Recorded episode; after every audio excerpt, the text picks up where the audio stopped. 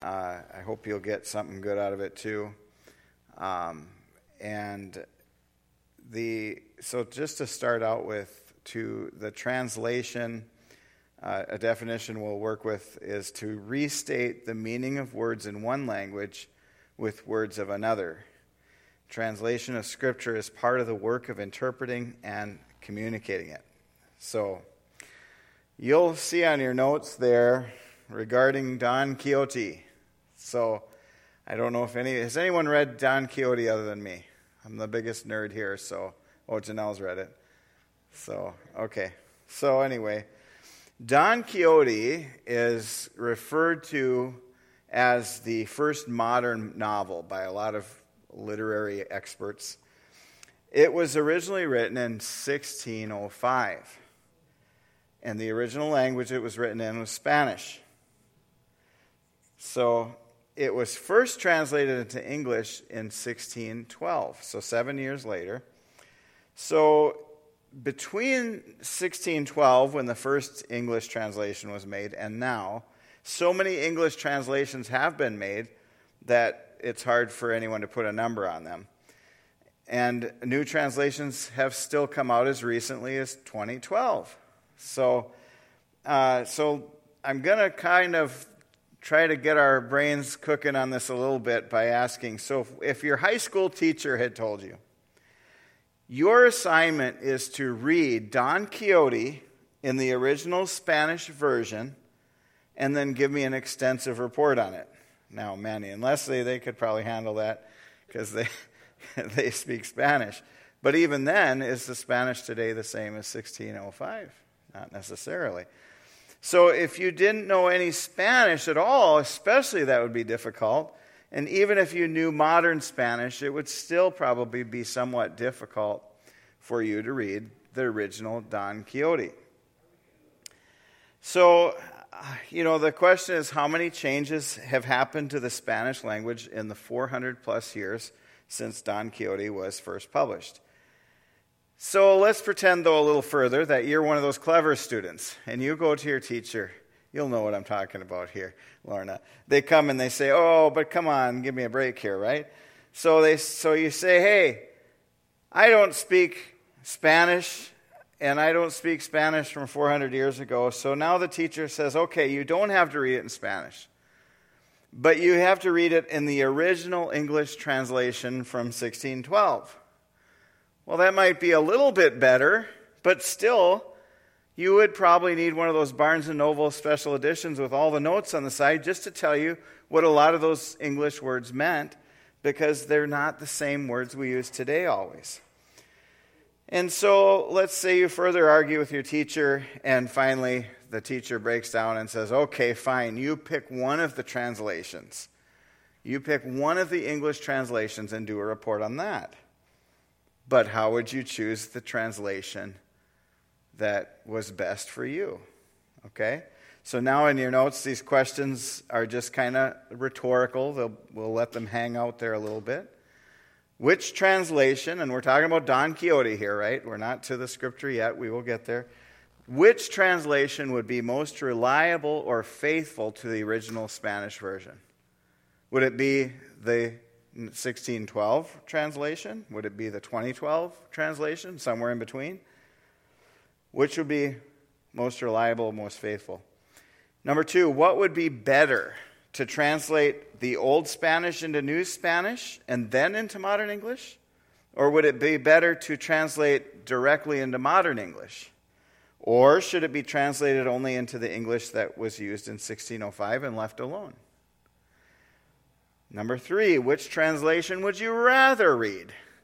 The first translation into English from 1612 or one of the newer translations? And finally, what translation would best convey to a modern person what the author was really writing? Okay, so those are things you'd think about. For those of you that just walked in, we're talking about a book called Don Quixote that was written in Spanish in 1605 and translated into English in 1612 and retranslated a number of times since then. So those are where those questions are coming from. Basically, it's some thought provoking questions to cause us to ask you know, which translation would be best. So, the original manuscripts of the Bible were written basically in three languages ancient Hebrew, ancient Greek, and Aramaic. Now, Hebrew and Greek are both uh, languages that have changed significantly since the original writings of Scripture. And Aramaic is a so called dead language, just meaning it's not used, it's not really in existence anymore. So, how can we as modern readers have any chance at all to understand all this? We can understand the Bible because of translations. But which translation is best? That's not so easy to answer, is it?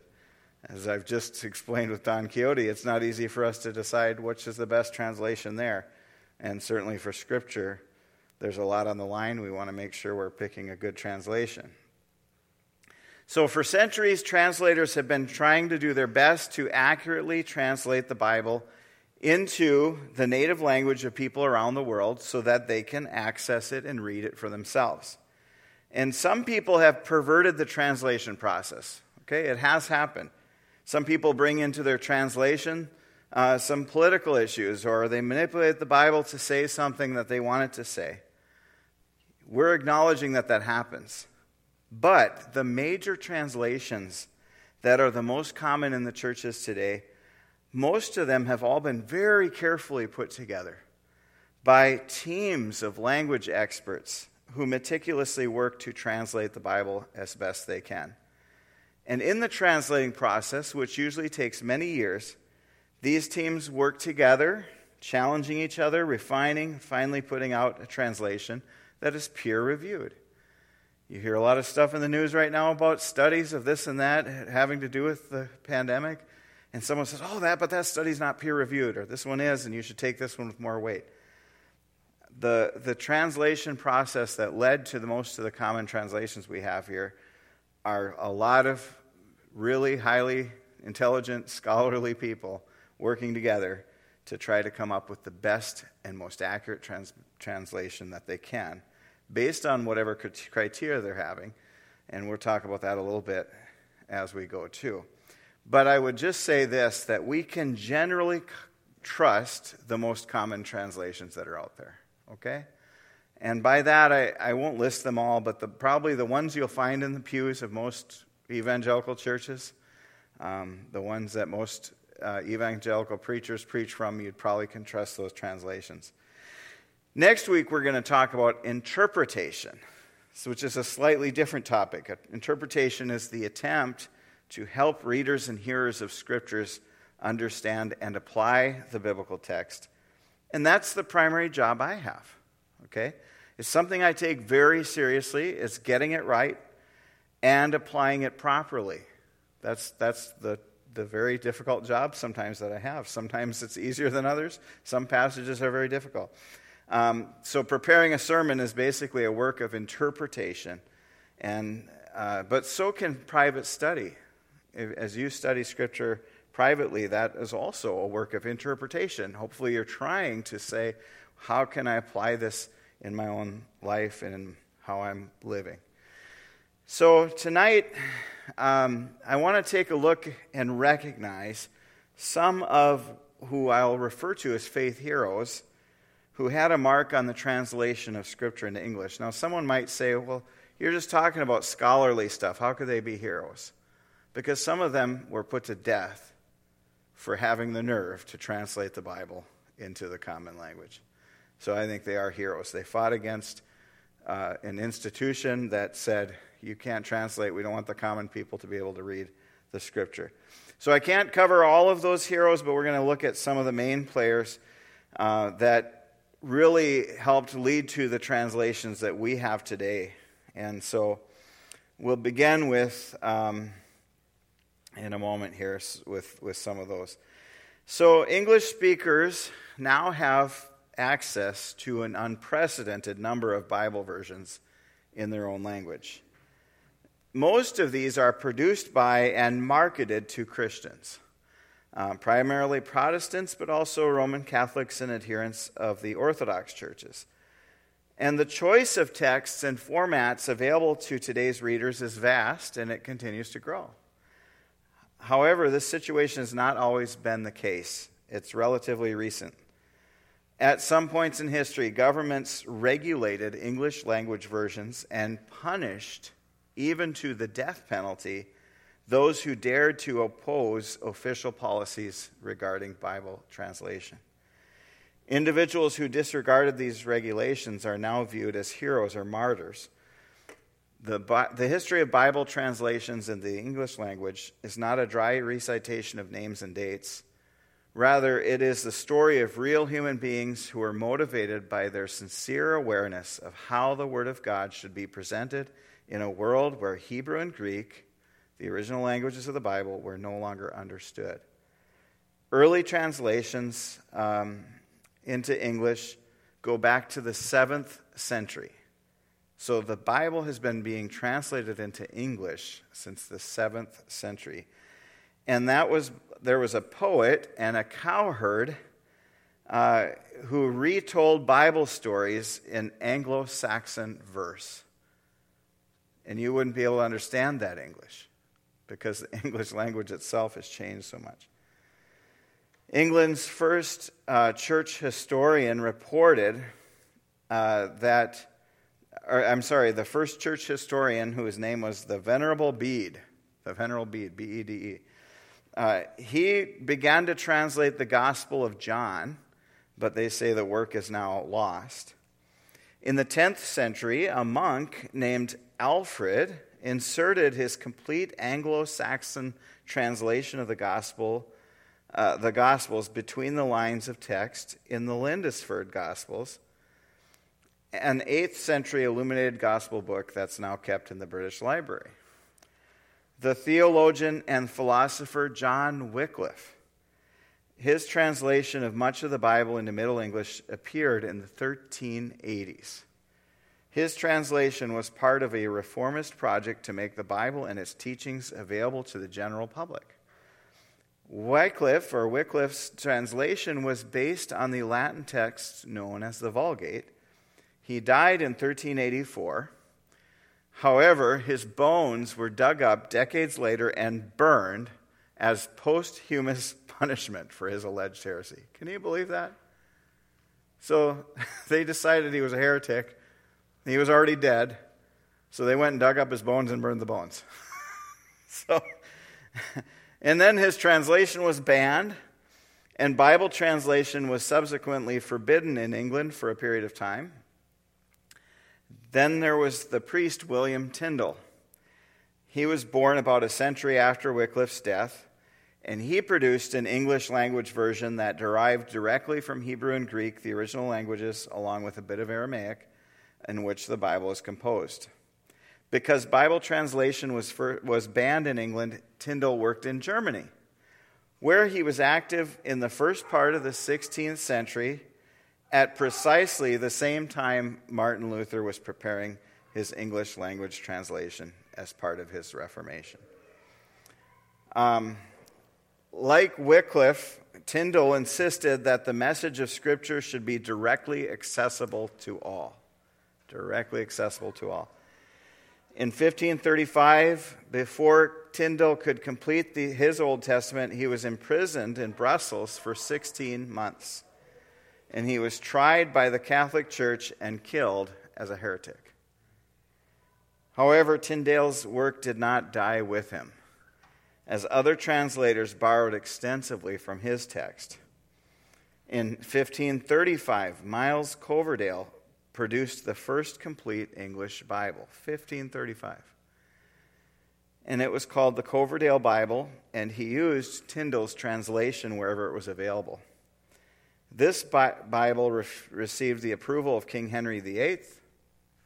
I'm Henry VIII, I am. Sorry, couldn't help myself. okay. Um, and in 1537, Matthew's Bible, which was a revision of the Tyndale and Coverdale Bibles, appeared in England. That translation was named for Thomas Matthew, and that was a pseudonym for a man named John Rogers, and he was one of Tyndale's disciples. But Rogers was also burned at the stake for that work.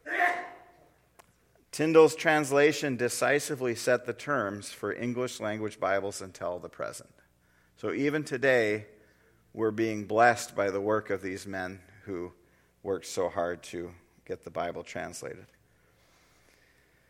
All right, so then we move forward into the 1600s um, when we find out about the King James version of the Bible, okay? The production of Bible translations at this period was political and also a theological and literary enterprise at times. And James himself convened these meetings of the translators. The king himself prepared the guidelines, he chose the personnel, he oversaw the process, and he gave final approval, ultimately, the authorization, right? It's called the authorized version. Um, and the name, then the version was named for him. And King James determined that the King James Version would primarily be a revision of the bishop's Bible, which also relied heavily on Tyndale, and would be acceptable to both Anglicans, which they considered the high church, and Puritans, which they called the low church. The translators themselves were made up of six committees. There were three for the Old Testament, two for the New Testament, and one for the Apocrypha. And they were left to carry out the translation.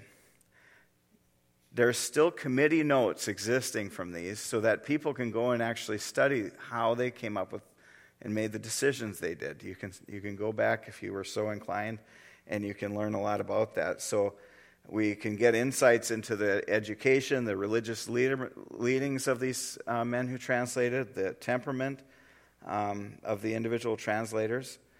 And careful textual comparisons reveal that these translators were indebted to previous or contemporary sources, but predominantly Tyndale, whose translation was used 83% of the time for the New King James Version.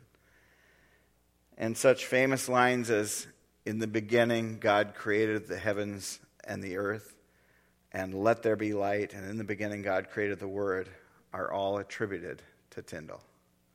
And so most of our translations today stay fairly faithful to that as well. So, um, there's a lot more that could be said about that, and I'm not going to try to you, bore you with all of it, but I don't think it's boring personally, but I know other people don't find it as interesting as me all the time.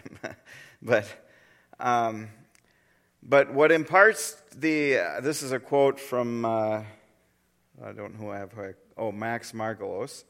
He said, What imparts the English Bible its beauty its sim- and its simplicity comes from the Hebrew original. It is this beauty and simplicity that has accorded to the King James Version a central place among English language Bibles and among major works of the English literature in general. The first publication of the completed King James Version uh, was in 1611. However, there were reprintings and subsequent editions of the King James Version that frequently uh, introduced new errors, even as they were seeking to correct old mistakes. For example, the King James Version edition of 1631 earned the nickname the Wicked Bible because it omitted the word not in the commandment prohibiting adultery is a typo, but a pretty big, significant one, right? If you take thou shalt not commit adultery and take out the word not, that's a wicked Bible, they said. That's the wicked Bible. Um, so, accidental mistakes of that sort resulted from the fact that printers lacked sufficient type sometimes to set an entire volume. And so they were constantly needing to reset their pages. And because of that, there were many highly publicized errors like that. Um, also, the King James Version did not eliminate all of its rivals. The Geneva Bible, for example, constituted the scripture for the American bound pilgrims. Yet, after a few decades, the King James Version was firmly established as the authorized text for Protestant churches and occupied a prominent spot in almost all home and institutional libraries where English was the language of everyday communication. The first major and official re- revision of the King James Version didn't appear till the 1880s.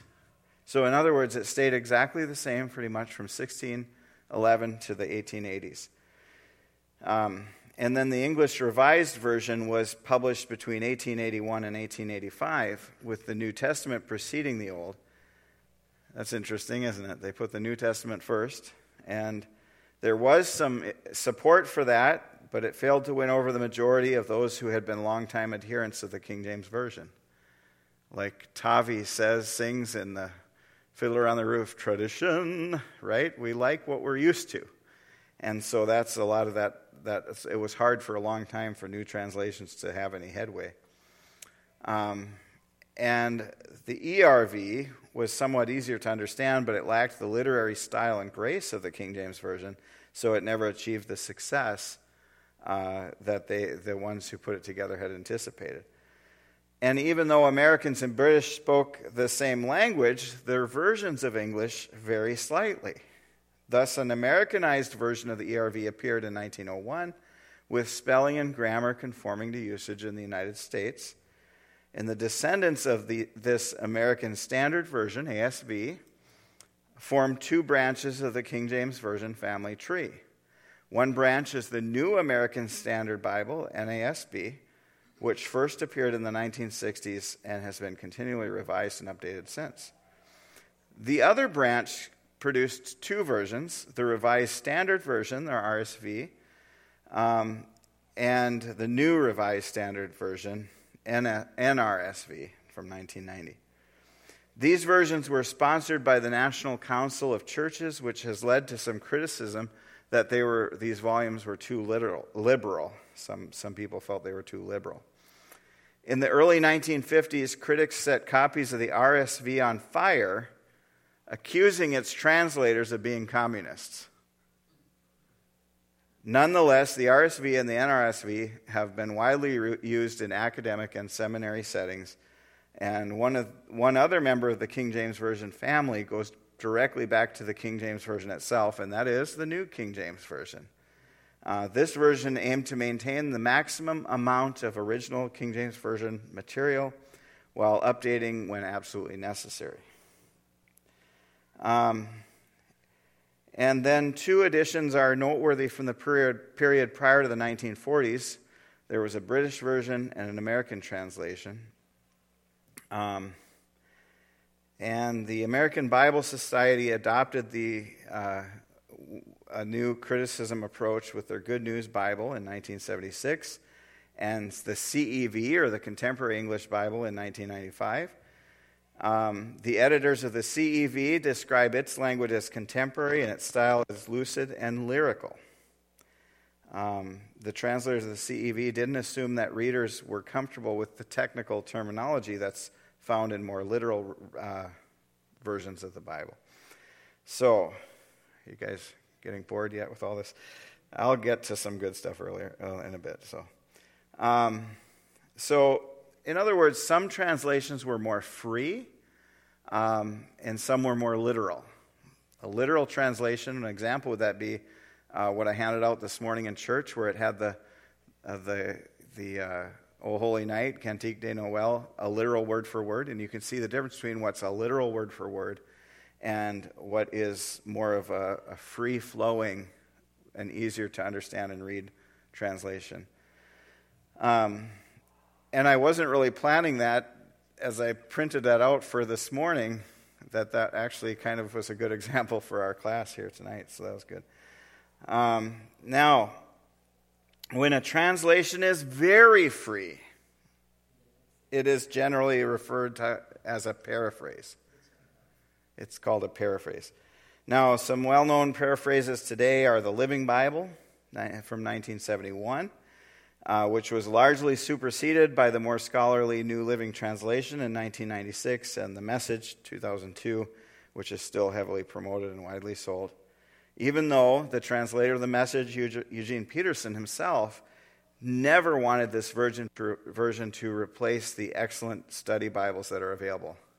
He only wanted it to get people reading who didn't uh, know the Bible and didn't find it readable.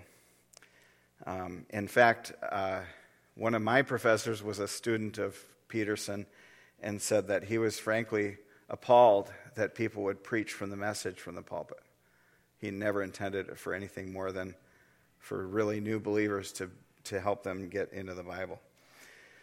Okay, so looked at solely on the basis of sales, the most popular and influential English language version is the NIV, New International Version. And there's two related editions the New International Reader's Version, which came out in 1998, which is excellent for people with a lower reading level. Uh, so, like if someone's just learning to read, um, that's a good version for them. Uh, and then also today's New International Version, which is marked by increased uh, sensitivity to issues such as gender. All NIV related products reflect the conservative theological presuppositions of more than 100 scholars who worked on that translation. The following statement expresses the goals that motivated the translators that the NIV be an accurate translation and one that would have clarity and literary quality, so, and so prove suitable for public and private reading, teaching, preaching, memorization, and liturgical use. The NIV was revised in 2011, and the previous 1984 version was discontinued. Then there's the uh, English Standard Version, the Revised English Bible, the Holman Christian Standard Bible, uh, the New Century Version, God's Word, New Life Version are just some of the others that are out there um, that are trying to present easy to understand texts, but also be as uh, loyal to the text as possible. For English speaking Roman Catholics, there was no English translations made directly from the Hebrew or Greek until after World War II. And prior to that, all Catholic translations into English were made from the Latin Vulgate. So instead of translating from the Greek to English, they translated from the Greek to the Latin to the English. So you can see how sometimes that would be there's sometimes more lost in translation, right? So let's say, for example, you had someone that spoke French and Spanish, and you had a person that spoke um, French only, and you had a person that spoke Spanish only, and you had to use this third person in the middle to translate everything instead of just having one person translate, and, and it, you can see how it easily can get mixed up a little bit. So.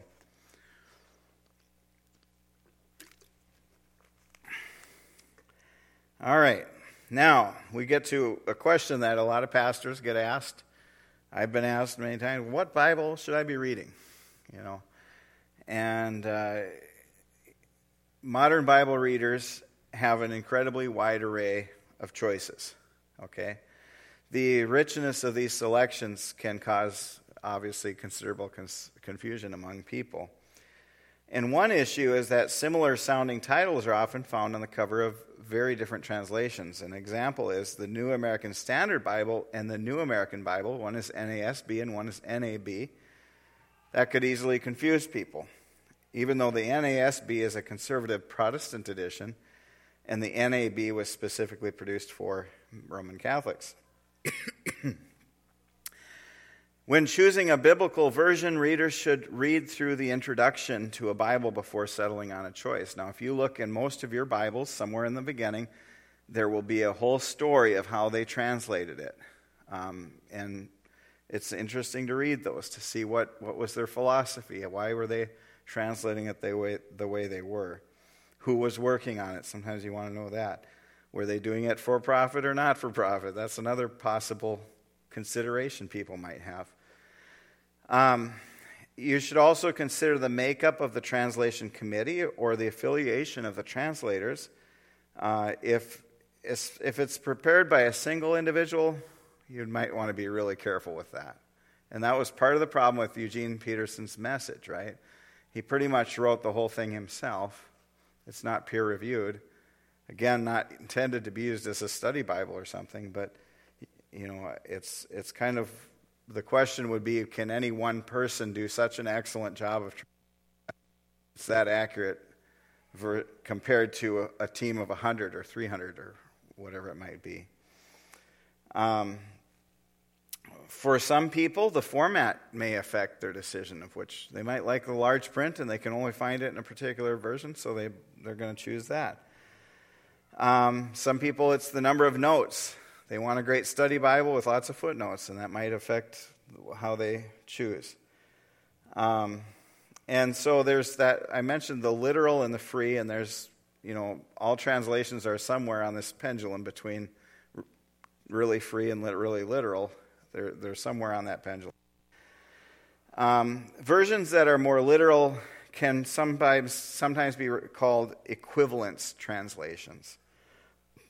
And uh, those responsible for those versions are trying to re- reproduce English in as many features as possible.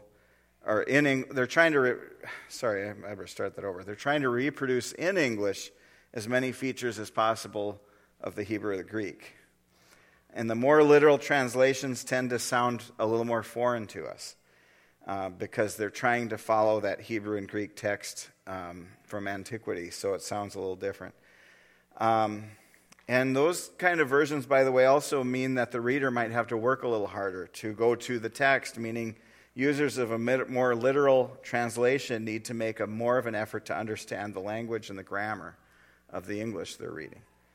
Um, more free translations are often said to follow the approach of functional equivalence.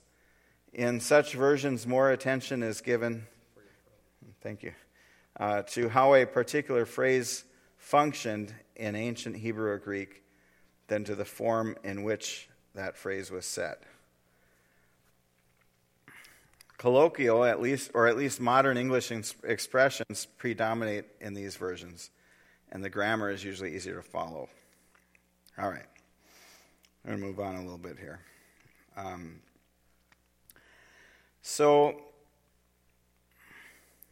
I want to talk a little bit about the manuscripts that are used to make the translations, because that also affects the translations themselves. So, ancient manuscripts and translations of the Bible, which, exi- which exist as important witnesses to the text of the Old New Testament, um, are they've been found throughout the Middle East and other parts of the world as well. Ancient translations into other Bible languages, or I'm sorry, ancient translations into other languages provide important evidence in establishing the text of the Bible. The books of the Old Testament were originally written in Hebrew and Aramaic and then copied and transmitted from generation to generation. Similarly, the New Testament was written in Greek and then copied as it began to spread through the church. The vast majority of our English versions of the Bible today are based upon texts that resulted from this transmission in Hebrew, Aramaic, and Greek.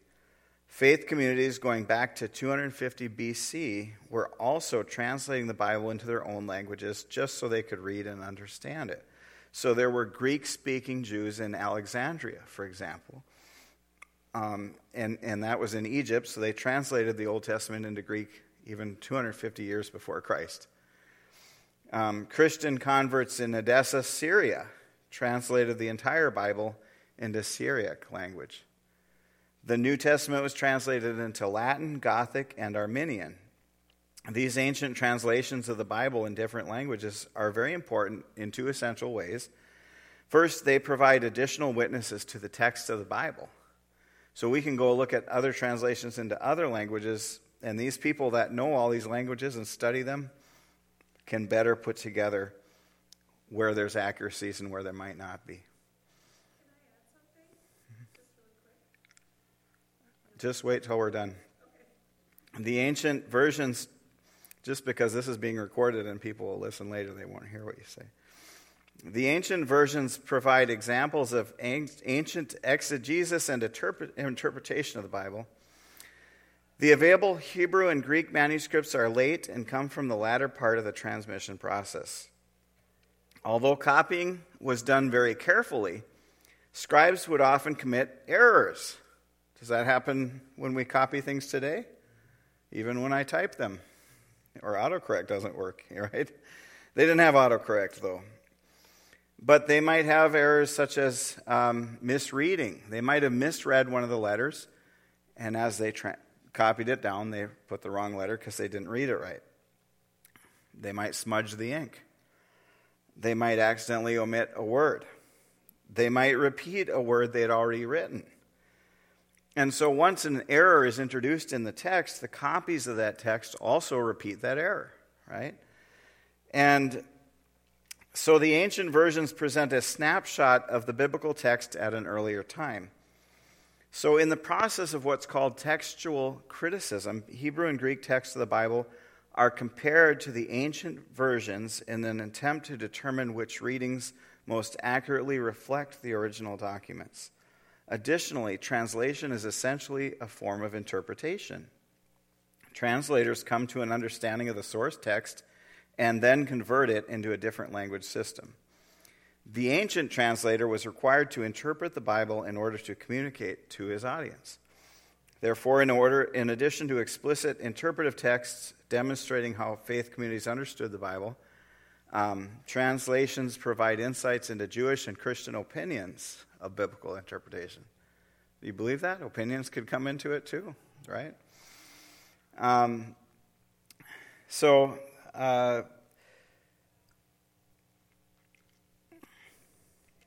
I think I'll move a little further into here. Um, okay, the biblical texts found at, the, at Qumran near the Dead Sea in 1947 are very important.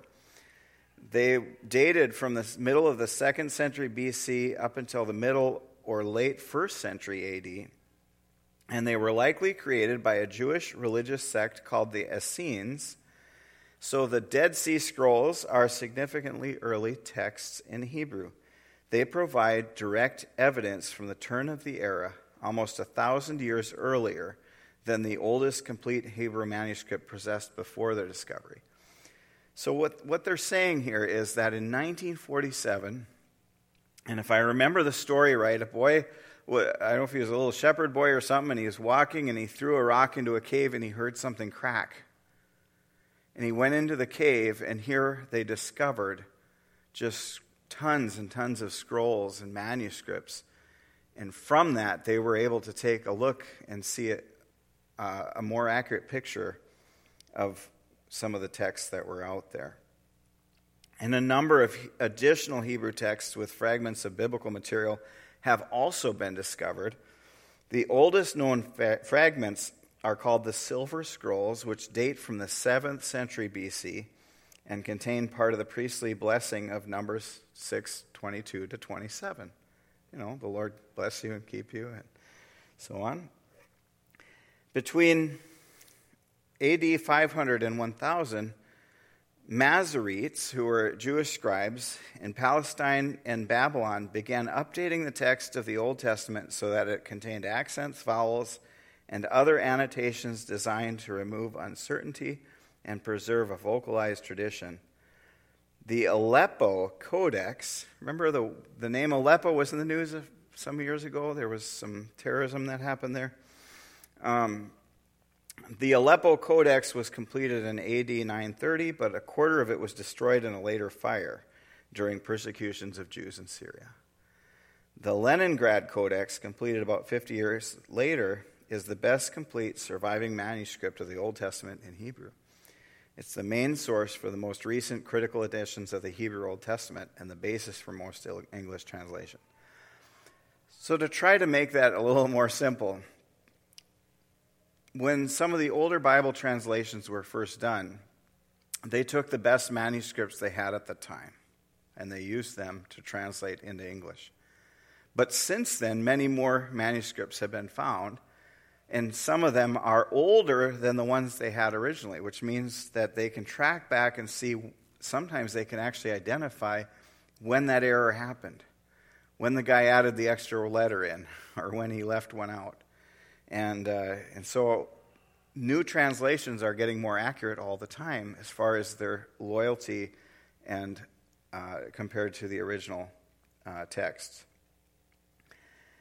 Um, the rest of this I have inserted into your notes about the different English Bible versions. I'll have you read that on your own later, but that's really some interesting stuff. And uh, the last thing I'm going to mention, and I, I thought this was kind of fun to put in, and you'll hear sometimes uh, there's churches still today that say, in fact, I've been in churches and they'll say right on the front door when you come in, this is a King James only church. Have any of you seen that ever? Um, there are still some uh, mostly Baptist churches, but they'll have right on the door there, we're a King James only, uh, King James Version only church. But nobody is really using the original 1611 King James Version. They're using a, a newer version of it. That's the one most people that use the King James Version today, they're carrying around. Uh, I believe it's a 1769 version or something like that. And so I put in your notes there just for your pure enjoyment and pleasure what the original King James Version had from one of the Christmas texts of Luke uh, 2 1 through 20. And, uh, and Winston, why don't you read verse 4 for us? I'm just kidding. Because I looked at verse 4 and I thought, oh my goodness, that's, uh, that would be hard to read. The point of all this is just to say that the English language has changed a lot since 1611. And so we can be thankful that we have translators that are continuing to try to enhance our understanding of Scripture. So, with that, we're going to go to our um, group time after Janelle shares her pearl of wisdom with us. Yes.